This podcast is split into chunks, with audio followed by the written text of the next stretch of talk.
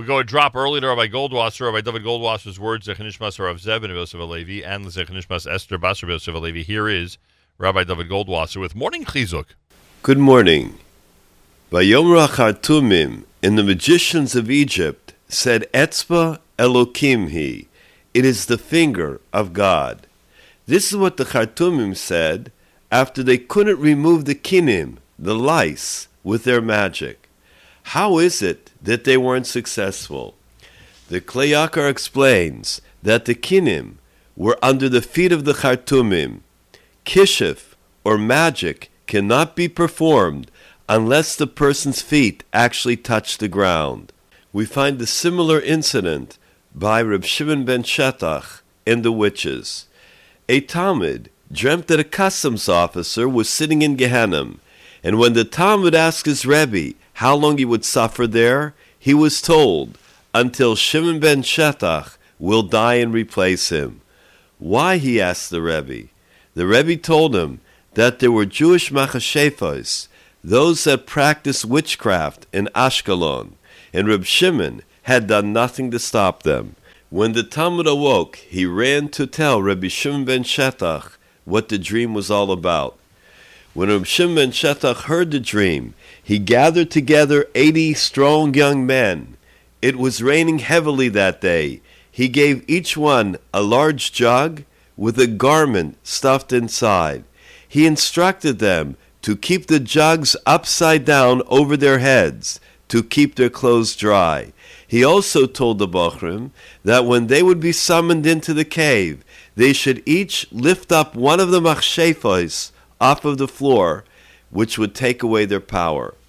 Reb Shimon ben Shetach led them to the witch's cave. He left them outside and he went in. Who are you? They asked him. I'm a magician just like you are. Okay, let us see what you can do. Prove to us that you are a magician. Reb Shimon ben Shetach said, that despite the soaking rain that was coming down outside, he would bring in 80 men who were completely dry. The Bochrim came in, and the 80 witches were all taken to the basin of Reb Shimon ben Shetach. Rav Leib Steinman asked the question, where was Reb Shimon ben Shetach until that day? Didn't he know about this? And if he did, why didn't he follow the din? As it says, you are not allowed to leave witchcraft being practiced in the land.